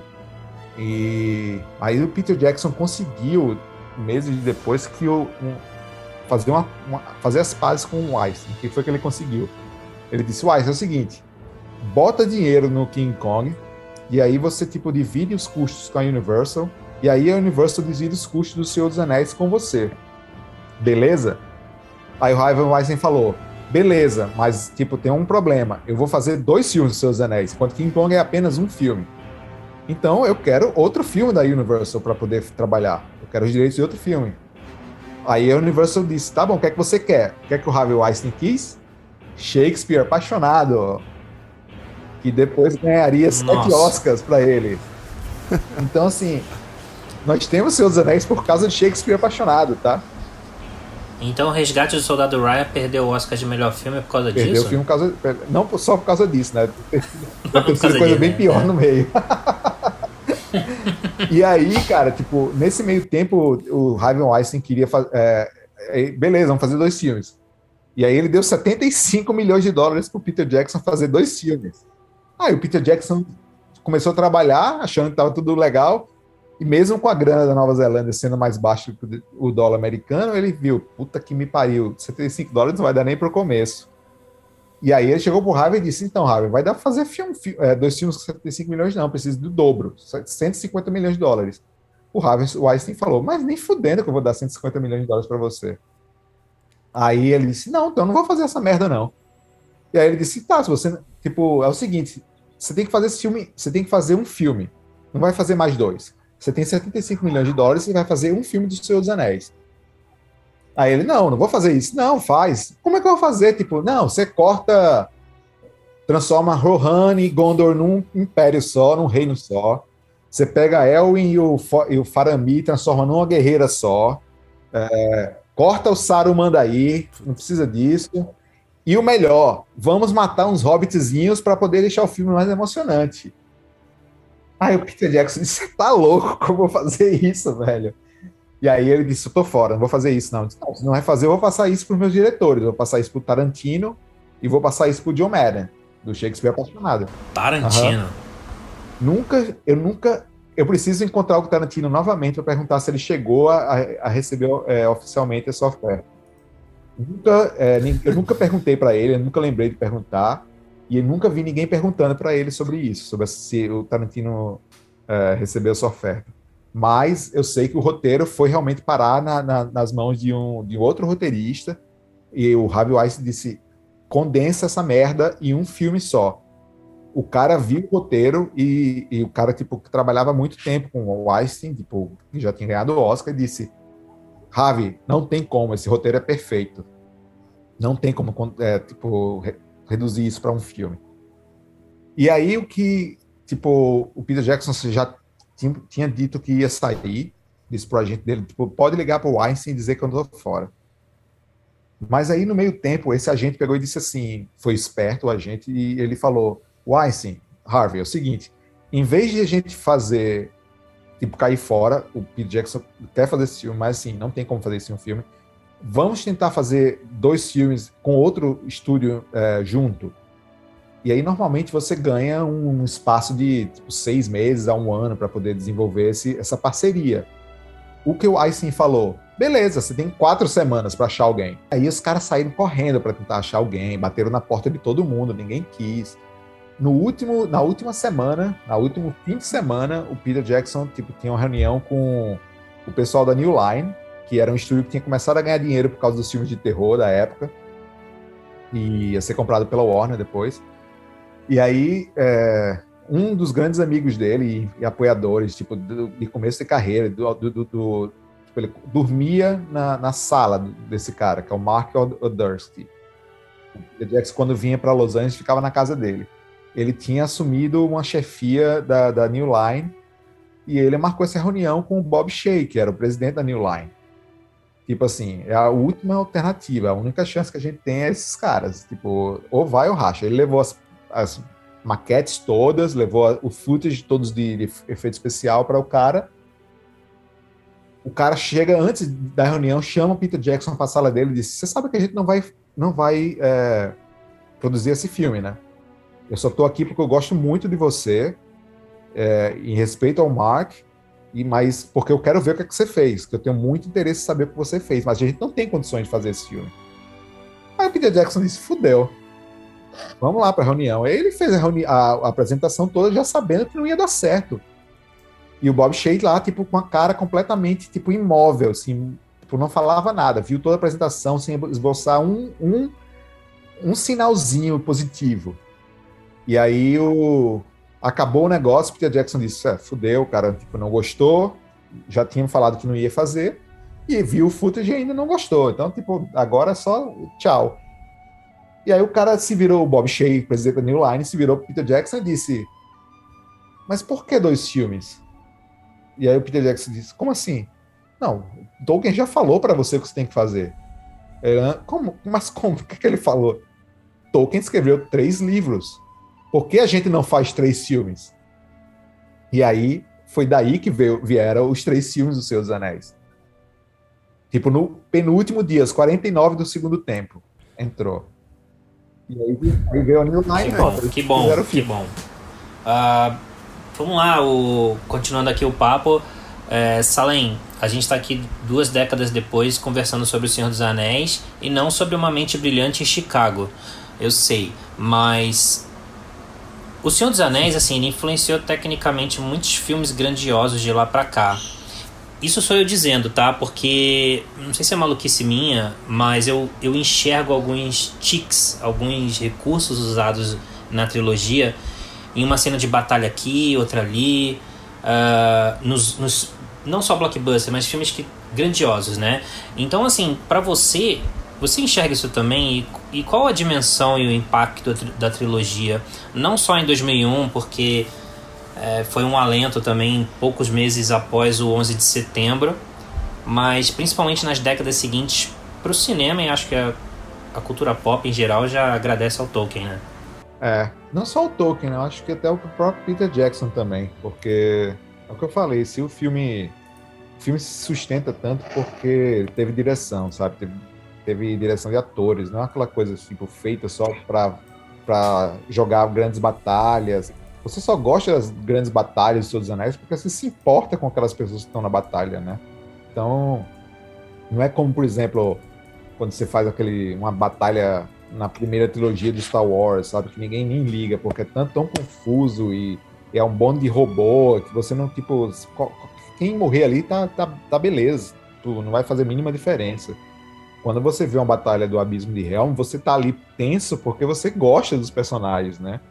Então você quer que, que eles sobrevivam.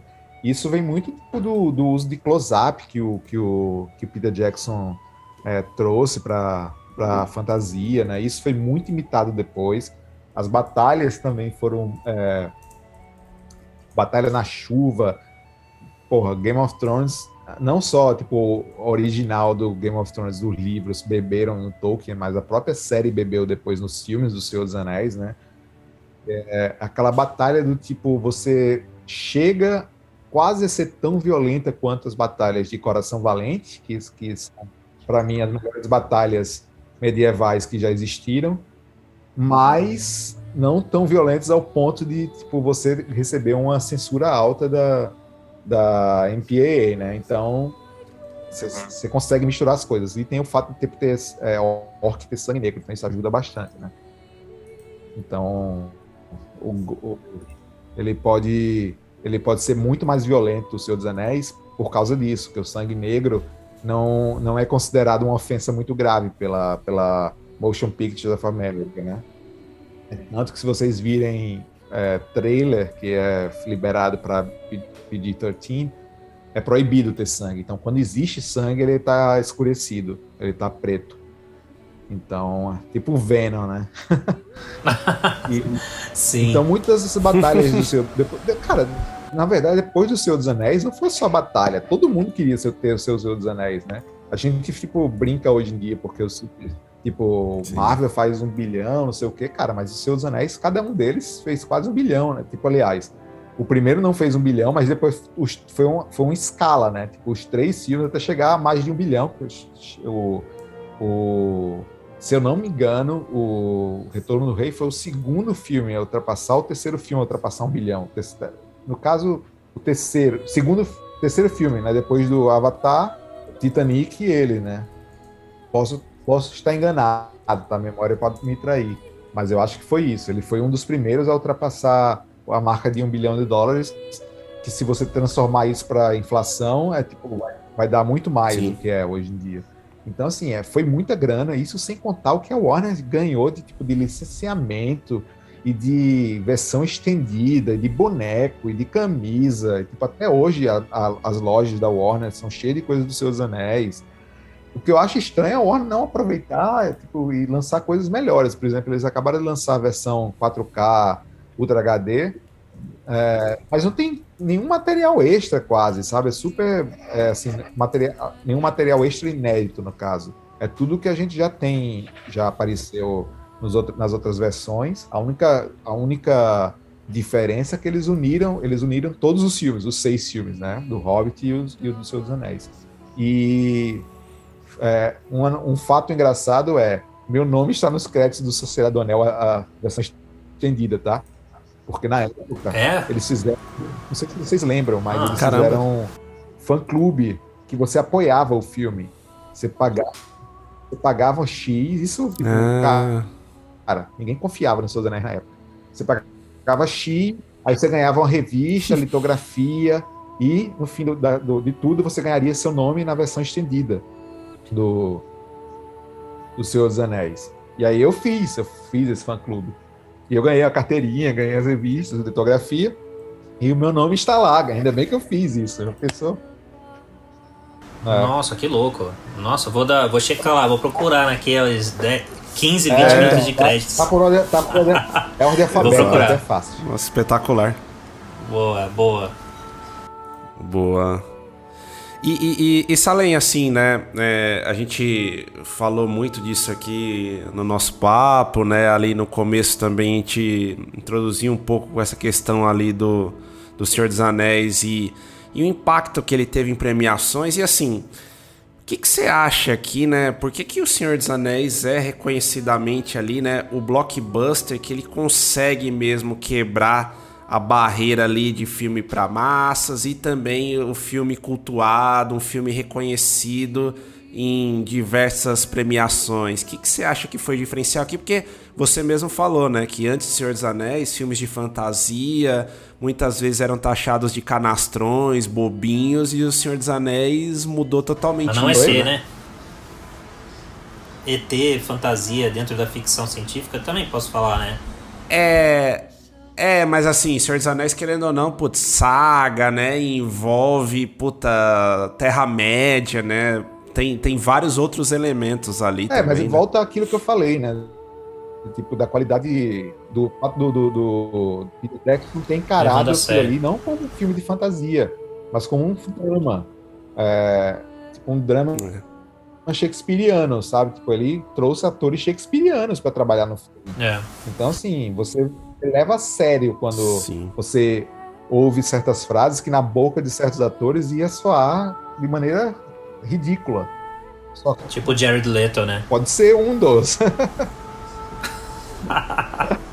Pô, não fala de Jared Leto, ele, tipo, ele é o único cara que entendeu Casa Gucci. Foi, verdade. Então, é, é isso, assim, e, tipo, e... É, é, volta ao, ao fato disso, do, do, Peter Jackson ter encarado aquilo como um, um filme real, ele não, não encara aquilo como fantasia. Que é engraçado, porque é exatamente como Tolkien lida com o Senhor dos Anéis. É. Não sei se vocês li, leram seu, os livros assim, mas é, Tolkien não se considera sim, o sim. escritor do Senhor dos Anéis. Vocês sabem disso, né? Ele é o tradutor do livro vermelho, que tá, onde está contada sim. a história do Senhor dos Anéis. Então, para ele, como é se verdade, ele fosse sim. um tradutor da coisa. Tipo, é como o Peter Jackson também encarou dessa forma. Ele foi um tradutor da obra do Tolkien para o cinema. Total. E você acha que nos dias de hoje, Salem, o filme ali como o Retorno do Rei, né? Que foi o filme ali que fechou a, a saga e foi o mais reconhecido ali no, é, com 11 Oscars e tudo mais. Você acha que hoje ele teria um pouco menos de força no Oscar ali, dado que o Oscar está muito mais inclusivo, né? Filmes internacionais aí, por exemplo, como Parasita, que nunca antes, né? Teriam sido reconhecidos, foram. Outros filmes que abordam temas sociais. Você acha que o Retorno do Rei teria uma disputa muito mais Não dá ferrenha você hoje em esse dia? Tipo de comparação, porque você tá, se você tipo comparar com a forma que a gente está tendo uma premiação hoje em dia, você tem que comparar na forma que o filme vai ser feito hoje em dia também. Então, assim, é, é, não é uma coisa que eu gosto de comparar, Sim. que, por exemplo, é, eu não vou fazer, se eu vou fazer, se eu vou, se eu fizer é, Casa Blanca hoje em dia, eu não vou fazer do mesmo jeito que, eu, que, eu, que, que foi feito 50, 60 anos atrás. Sim.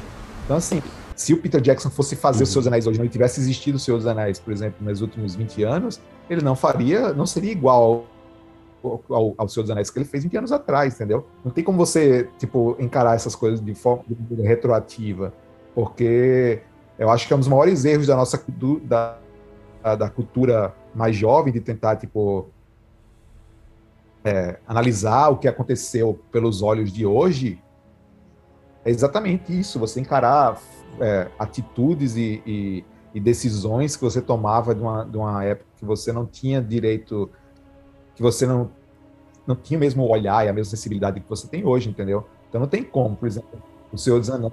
Até o próprio Tolkien cara, escreveria, provavelmente escreveria diferente. Né? É. É, porque é, a, Sim, de uma a gente tá outra tá falando forma, de um carinha né? que era, nasceu na África do Sul, é. antes mesmo de qualquer Sim. anos, mil anos, mil anos, vai, 20, 30 anos ah. antes do apartheid, é. sabe? Tipo, é uma é. colônia inglesa. Ele nasceu e foi para é. o interior da Inglaterra. Ele lutou na Primeira Guerra. Então, assim, é uma coisa muito preto no branco o mundo do Tolkien. Não é um mundo complexo que a gente vive hoje em dia, de, de vilão é e de tipo de mocinho bandido, e quem é mocinho e quem é bandido, entendeu? Não é é, a mesma coisa. Então, assim, não dá como, não dá pra gente voltar no tempo e, fazer uma, uma, análise retroativa. tem que encarar o filme da maneira que ele existe. E sim. É, não tem como. O, a, provavelmente a série dos Seus Anéis vai mudar muito isso. Vai ter. É, vai ter é, é. atores de. Aliás, vai ter não. É certeza que, tem, que vai ter atores negros, atores asiáticos, atores é. latinos. É, a, a, a, a, atriz principal vai ser irlandesa. Então, assim, é uma nova sensibilidade que vai ser em cima do Tolkien. Os, tipo, se o fã vai reclamar, obviamente que vai reclamar, porque tem idiota Mas tudo, é a nossa época. Entendeu? É. Mas é a vida, é isso. As coisas têm que se adaptar. Isso que você falou, né, da, de respeitar da obra saiu naquela época. Eu, eu vi uma entrevista do Spielberg, você também deve ter visto, é, ou lido, é, que ele falou que o final de Contatos Imediatos do Terceiro Grau, se ele tivesse feito o filme anos depois, ele não teria feito aquele final com o Richard Dreyfuss indo embora com os alienígenas, porque, porque ele ainda Exatamente. não era pai. É, exato. É. Então ainda bem Exatamente. que ele fez antes, né? Exatamente. Tipo, a pior coisa que pode acontecer com o cineasta é ter filho. É, é... o, o Spielberg, vocês vão lembrar muito bem disso, né, Otávio? Você vai lembrar muito bem disso, mas ele fez uma versão do ET que ele tirou as armas. Nossa, não, não me lembra disso. Botou, é. tipo, botou o walk Mas não é culpa do Foi? George Lucas? Não é culpa do George Lucas ou influência? Ah, é difícil dizer, eles são dois homens crescidinhos, né? Eles eram uma mesma turma, tipo ele, Brian De Palma, George Lucas, Francis Ford Coppola e Spielberg, né? é. né? Tipo, não tinha, não tinha, não tem inocente nessa história, né? Assim, não tem. E, mas ele se arrependeu e tanto que não existe mais essa versão. Ele se arrependeu, Não é existe essa versão walk talk mais, né? E Salim, você acha que Hollywood fez algo tão monumental desde O Senhor dos Anéis, Avatar, Christopher Nolan, Duna, Eternas. Cara, eu, assim, eu acho que Duna tem vários defeitos, tá? Eternos é. Eternos eu tô zoando, tá? É, Duna tem alguns defeitos, mas eu acho que, que eles tá. têm. Ele, em termos de imersão e construção de mundos, ele é hum. bem, bem tipo no nível do Senhor dos Anéis, assim. Mas ele ele não entrega o mesmo tipo de roteiro, é um filme muito mais frio do que O Senhor dos Anéis. Uhum, é, é, mais frio. É um, é um, filme com vários, várias gorduras não, é, a, a, tipo, que não são nem para nem os nets que são fãs do livro e nem para quem está vendo o filme pela primeira vez, que é tipo mil flashbacks que não fazem sentido, sabe? Só para poder ter a atriz principal que eles pagaram uma graninha extra. É, então, assim, eu acho que em termos de visual, em termos é, de visual, acho que o Duna é tão monumental quanto, assim, é tipo, a construção do é linda, é perfeito, os efeitos são incríveis, é, o figurino é maravilhoso, né? É, tudo isso, assim, mas não é tão rico quanto a, a Terra-média, que a Terra-média, é, ele, o Peter Jackson, ele vai por tantas culturas diferentes que, é, é que é, tem muito mais cores, né? Tipo, Duna tem três, quatro impérios ali que eles mostram, eles são, são todos muito dark, né? São todos muito sombrios, assim. Ele tem muito de religião, ele brinca muito com, com figurino de religioso, ele traz muito de, dos aspectos da, da cultura árabe, né? Que é uma coisa que ele queria trazer isso, da exploração da, da, da África, imperialismo é, europeu, esse tipo de coisa, pela pelo imperialismo católico também, mas, é, mas, eu, mas eu acho um puta filme em termos de imersão, e se você, tipo, principalmente se você vai ver no cinema, né? Eu ainda preciso eu preciso ver, ver Duna de novo pela quarta vez, eu acho, no, na TV 4K para ver se ele se sustenta tanto. No cinema eu acho uma experiência incrível, mas assim, não é um, o Senhor dos Anéis foi meu filme preferido do ano que saiu, esse Duna não é. Então, Boa. E, e, e Salem, assim, olhando hoje, né, pro, pro Peter Jackson aí, enfim, amplamente consolidado e tudo, mas ao mesmo tempo, né, ele vem ocupando o tempo dele mais com, por exemplo, né, um Get Back ali que é fantástico ali, né, o trabalho que ele fez ali, né, mas a gente não tem visto ele é tão, tão envolvido ali em projetos grandiosos, é gigantescos de novo. Acho que como o Senhor dos Anéis vai ser difícil, mas algo ali que, que chegue perto, né? Você acha que ele. Você acha que ele anda meio desiludido ali com, com o cinemão ali, essa questão do domínio da Marvel e tudo, ou você acha que, que ele optou por isso mesmo? Cara, tipo, eu acho que ele tá apaixonado por fazer documentário, na verdade. Porque ele fez o. Não, não sei como é que ficou em português, o The Shall Not Grow Old, que é, tipo, incrível, o documentário sobre a Primeira Guerra, que ele recolorizou tudo. Eu nunca ouvi É. em português o nome, não. Mas tem, mas. É, É, eu também mas- não. Existe.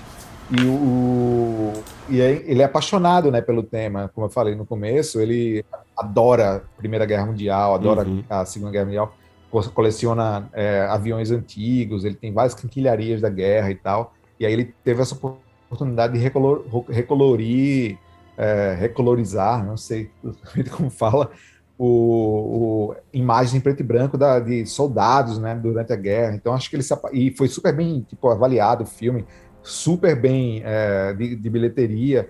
E aí depois ele veio com, com- ele produziu, ele queria até dirigir, mas aí ele viu que não ia rolar, que foi o Máquinas Mortais, é isso? Instrumentos Mortais? Não lembro. Foi. Máquinas É, Mortais. Máquinas Mortais. Foi, foi. E, e o doc é. Eles não envelhecerão, Tá. segundo o IMDB. E aí o Máquinas Mortais, foi por- eu até entrevistei ele mais recentemente por esse filme. E, e ele queria fazer, ele botou um pupilo dele, né, da época do, do- da UETA e tal, pra, pra dirigir, mas aí o filme não foi bem, então acho que talvez ele tenha não é nem se desiludido, porque ele, ele, eu acho que ele tipo, não liga pra isso, mas o tipo, não deve estar rolando tanta grana pra ele fazer, entendeu? Tipo, ele não é um, um diretor que, que as pessoas digam que vai ser um sucesso real, assim, eu vou investir 200 milhões que vai ter retorno. E assim, eu acho que ele ficou tanto tempo no Senhor dos Anéis que ele não quer se envolver também em um projeto tão tão estapafúrdio e, e ego- egomaníaco como esse, sabe? Tipo, perder 10 anos de novo de, de- da vida. Ele já tá com, sei lá, 60 anos de idade, provavelmente, então tem isso. Então, É. e, e ele é apaixonado pelos Beatles e ele, tipo, e eu acho que ele tá se encontrando no documentário, né? Tipo, ele. Você vê a energia do filme que é, você vê como ele se dedicou ao filme, você vê as entrevistas que ele fez pelo Get Back, como ele tava tipo, feliz por, por, por fazer aquilo ali. Eu acho que tem que bater É. essa felicidade também, né? Ele não é um cara que acho que faz Faz, com ele não paixão precisa, mesmo. né, Né? mais fazer isso. Então, assim, É, não tipo, ele só vai fazer se for necessário, realmente. É tanto que o Hobbit, ele já tinha passado por Guilherme Doutor, É, né? O problema é, É, que ele atrasou com o ator. Como o Hobbit atrasou, o Guilherme Doutor teve que sair, né? Então, ele assumiu meio que tipo de última hora. é. Mas é tanto que o Guilherme Doutor assina o roteiro do, do primeiro filme. Então, ele já não que- queria fazer aquilo ali. Ele, tipo, é, ele não está envolvido, a- até onde eu sei, no, na série da Amazon também, apesar da- do envolvimento da UETA. Eu não sei qual vai ser o envolvimento dele é, em termos de produção. Tudo bem que ele, como se a UETA está envolvido, ele está envolvido também. Mas eu não sei se é o ponto de, tipo, dar pitaco em tudo, sabe? Tá. Ah, é que Chamaram, dá um desgosto. Chamaram ele para produzir, mas ele não Chamaram, né? Ele não ia dirigir o primeiro episódio? Foi algo assim, né? Eu não sei se, se chegou a esse ponto, não. Eu sei que che- Tá. chamaram ele para ser showrunner do Showrunner. do- Tá. Que ia provavelmente implicar em, em ele dirigir o primeiro episódio e o segundo, para dar o tom da série. Mas aí ele recusou, dizendo que, tipo, meu, tem um monte de showrunner que sabe muito melhor do que fazer televisão do que eu. Então, assim, uma Uhum, eles, né? é. Veio, veio, por incrível que pareça, chamaram dois caras que nunca trabalharam. Então, tipo, sei lá, né? Uhum. Cara, a gente, a gente fica. É que assim, essa pergunta surgiu também porque ah, dá um certo desgosto, né? Nada contra o cara, mas por exemplo, ver na ativa assim. ah, um David Yates, um, que acho que também deve muito ao estilo ao Peter Jackson, na minha visão. ah, um John Watts, né? Dos Homem-Aranha. E você não vê o Peter Jackson, né, cara? É, no cinema, na tela grande, sabe? Aham. Ah, mas E você. Eu, Ah. eu acho que é a escolha dele, né, Otávio? Tipo assim, você tá vendo, dele, tipo, né? é, Get Back não foi pro cinemas, mas é que tá indo pro cinemas hoje em dia? É foda. É que tá indo pro cinema, é assim, verdade. não sei, tipo, eu acho que talvez ele, tipo, cara, a ambição é uma coisa muito difícil de se julgar, né? É, Ele é um cara hoje bilionário, é um cara que Uhum. não precisou sair da cidade que ele mora para poder fazer. Ele criou Uhum. uma Hollywood dele, na cidade dele, numa cidadezinha pequena da Nova Zelândia, do sul da ilha norte da Nova Zelândia. Tipo, se você anda um dia, você conhece ela inteira. É, E ele, tipo, cara, tá calmo, tem umas. É, ri- tipo, e e faz o que quer. É fã dos Beatles? Faço Get Back. Sou fã da Primeira Guerra? Vou fazer um documentário sobre soldados da Primeira Guerra. Tipo, sabe? Tipo, eu acho que, que ele não quer mais essa pressão, talvez. Imagino que ele não queira mais Sim. isso. Porque, cara, ele fez Ah, King Kong, sentido. que é o, fi- é o filme do coração dele. É o filme que ele mais amava na vida. tipo, ele Uhum, refez. Tá realizado, é, né? tipo, eu não sei mais o que, é que ele quer. Ele já tipo, mudou a história do cinema. Não sei. Tipo, é difícil, difícil julgar assim, se é o, quem é culpado. E nem todo mundo. E nem todo mundo é Spielberg, né? Que continua aí Pois é. sempre se apaixonando por algum material, Mas né? assim, você queria que o Peter Jackson fizesse o que o Spielberg faz hoje em dia? Tipo, tirando o Amor Sublime Amor, que talvez seja é, o filme mais energético do, do Spielberg em anos, eu não queria ver o Peter Jackson fazendo é, Meu Amigo Gigante, Não precisa, né? o jogador número um, sabe? Tipo, Não precisa. Né? vagabundos, entendeu? Tipo, melhor não fazer, entendeu? Pô, Spielberg era, o- é o meu- é era o meu diretor preferido, é o único cara que eu não consigo entrevistar direito, porque eu fico querendo ser muito sério. Tá, E interessante. eu não, não- não sei, cara, é melhor às vezes tipo, você pa- saber parar, às vezes é, é até melhor. O Tarantino mesmo fala isso, né? Ele, tipo, ana- Tá chegando fala, a hora, né? analisei a história de todos os cineastas que eu gosto e a partir de tal é, de tal filme, do décimo Começa a segundo descer a filme, ladeira. começa a descer a ladeira e aí tipo, não, não rola mais, então É. eu vou parar na- no décimo segundo. É um bom ponto, é Então. isso aí. E você, e você, pra gente Mas só um contraponto, ir pro final. só, só um segundo, Otávio. Claro. Vai lá, vai lá. Contraponta toda a merda que eu falei, tipo, aí vem o, O vem o George Miller e faz Mad Max, né? Oito- Pô, claro. 80 anos É. de idade. Verdade, verdade. E a gente fica esperando um retorno, né, desse da sequência desse Mad Max ou um filme da Imperatriz Furiosa, mas talvez não precise, né, cara? Tá bom, né? Não sei, não sei. Pois é, pode se decepcionar, mas, Verdade. mas tipo, se o George Miller ganhar, ganhar uma isso. graninha, tá, tá, tá valendo. Tá valendo. Indo pro, pro final, Salem, você já comentou alguns pontos sobre isso, mas a expectativa, né, em torno da série da Amazon, que chega esse ano, ah, a expectativa lá em cima, ou você tá com receio voltando lá atrás, quando a gente não sabia o que ia acontecer com os filmes do Peter Jackson? Ah, e, num ano, e num ano em que a Amazon, digamos assim, entre aspas, tem seu próprio Game of Thrones, né? Que, que curiosamente a HBO lança House of the Dragon. É, vai ser uma briga, uma briga legal. Briga feia. né? Mas. Cara, eu tô confiante. Tô confiante com tudo que eu vi. É, Confiante com, com os pôsteres que eu vi. Uhum. os- é, A apresentação do título. com o título. Com coisas que eu não posso falar. Opa! Opa! Com o envolvimento da UETA, que Tá. foi confirmado. Você falou, é. Uhum. Então, assim, eu acho que, cara, se você tá com a UETA por trás, isso já me diz muita coisa, que tipo, existe uma boa vontade de você tentar replicar, pelo menos, o, a- o estilo visual dos filmes, né? É, é, o John Bayona, o John Bayona, o J.A. Bayona é um bom diretor também, Sim. um cara que sabe lidar com efeito, tem uma sensibilidade latina que vai ser interessante.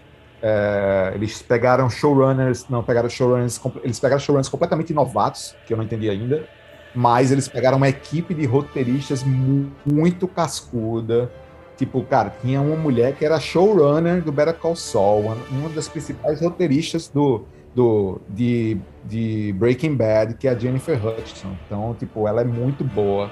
Então, assim, tem muita gente boa envolvida nos roteiros. É, E, assim, eu desconfio quando eles, por exemplo, se aproveitam da Nova Zelândia durante um ano e, trans- e transportam para a Inglaterra no segundo, a Escócia, no caso. Né? Então, já, não, já não gostei muito de- dessa história. Mas. Mas vamos ver, né? Tipo, cara, tudo é roteiro, né? Não adianta muito posta, não adianta muito nomezinho bonitinho, ou dizer que vai fazer primeira era, primeira, segunda era, terceira era. Qual que é a era? Segunda era. É.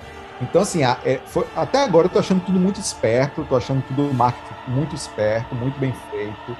Tô achando que a escolha é, foi esperta de você ter um link com os filmes, que é o fato de você contar de onde vieram os anéis. Então, você vai você vai trazer um público que conhece os filmes e ao mesmo tempo vai contar uma história que não tem nada a ver com os filmes, porque não tem nada a ver, são milhares de anos antes. São é, antes. Então, assim, mas você tem um link que é tipo Sauron e, o, e o, a Forja dos Anéis, né? Então, que maravilha. Você vai ter, você vai ter isso. Então, estamos felizes, né? Oi? Estamos, fe estamos felizes. Por enquanto, né? Por enquanto. Por enquanto, né? Não pode ser, não pode ser um Matrix Resurrections, né?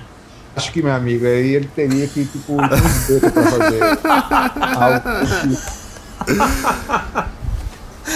teria, que entregar, teria que entregar, sei lá, na mão do Will Ball e, e ser produzida pela, pela, pela equipe de, de, de influências da, da Netflix. Vagabundo mesmo, é. E, cara, é, vai vai ter sexo mesmo? Tem uma galera aí meio, sei lá, se irritando com essas possibilidades por causa de Game of Thrones, os dias de hoje que você tava falando, é, outra abordagem, enfim. Será que. E por não, que, sei creio, lá, se incomoda os fãs, cara? Não, não creio, tipo. Não, não vai ter, não é. Game of. Senhor dos Anéis não é Game of Thrones, tá? Tipo, isso não, não, não, não é a mesma coisa.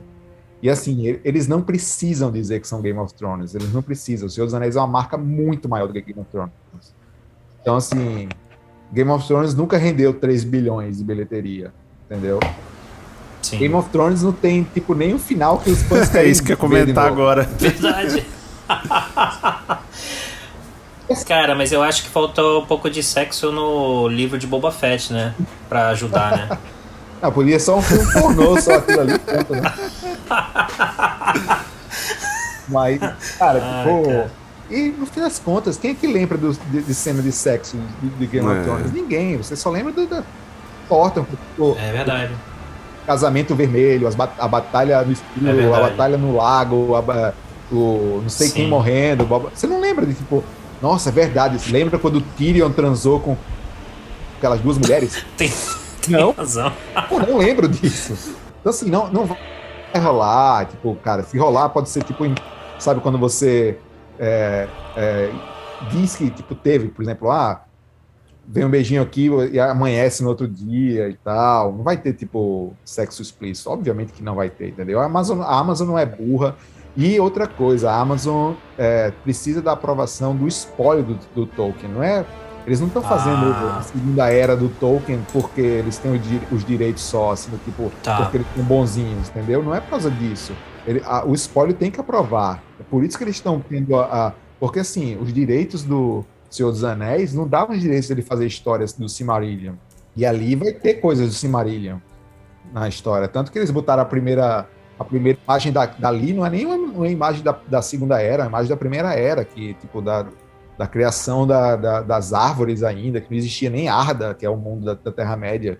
Então, assim, é muito mais coisa, é muito maior do que se pensa. Os caras estão gastando um bilhão de dólares, gente. Não é tipo, com um bilhão de dólares você não vai, tipo, fazer uma série pornô, entendeu? Você vai, tipo, quer que todo mundo veja, da criança até o velho de 90 anos de idade.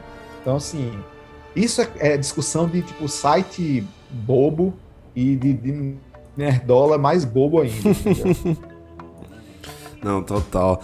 Pô, Salem, acho que o papo aqui foi, foi maravilhoso, cara. Assim, vários momentos aqui eu nem, nem lembrei, pô, que tava gravando um podcast, tava só ouvindo as tuas histórias aí mesmo e, e relembrando toda aquela época, assim, foi espetacular. A gente agradece de novo, tá, cara, a sua disponibilidade, seu tempo aí e, a, e as suas histórias aí sobre o filme que que enriquecem muito aqui, né? E, e trazem a gente de novo ali para para aquela época ali tão celebrada, né? 20 anos atrás, mas nem parece que faz tanto tempo assim, né, cara? A gente lembra de uma nostalgia ali, né? Bate uma nostalgia voa, né? gigantesca, né?